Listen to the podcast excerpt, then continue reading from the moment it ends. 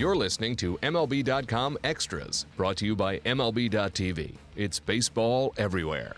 Hi, everyone. Jonathan Mayo along with Jim Callis from MLBPipeline.com. And another Arizona Fall League season is underway where all of the teams uh, send some of their best prospects to get some seasoning. The Chicago White Sox are included in that group, of course, and they've sent an intriguing contingent to play for the Glendale Desert Dogs, including a third baseman I know we're both high on. Jonathan, I'm a little disappointed you didn't try to pronounce Trey Michalczewski's last name there. He's been he's always intrigued me. He was one of my favorite kind of mid-round sleepers from the 2013 draft. He was a seventh rounder who signed for $500,000. And what I like about him is he's a switch hitter with power from both sides of the plate.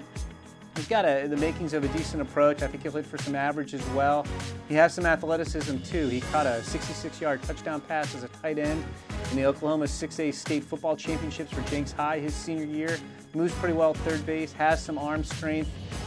You know, he's not played above high class A yet, so there's on a fall league is going to be the best pitching he's probably seen. It will help expedite his development, get him ready for Double A next year and possibly to, to be uh, make his first appearance at U.S. Cellular Field in 2017. Just stay with it, you know. Uh, obviously, playing two times a week, it's going to be tough with your timing and stuff like that. But just go in there and uh, do your best, and uh, I think that's what's going to help because during the season, uh, you're not always going to be at your best. You're going to go through some low times and some high times, and you just want to try to even it all out. Jake Peter is another infielder who's hoping to make the jump to Double A in 2016 and using the fall league to do that. The Creighton product had a, a, very strong first half of the season and faltered a little bit in the second half, uh, mostly because of the length of the season, got out of his approach just a, a little bit. Uh, still sees some time at shortstop, which is what his position was at shortstop, but he's also moved around a little bit. He's played some outfield uh, to increase his versatility. He's going to continue to do that in the Arizona Fall League.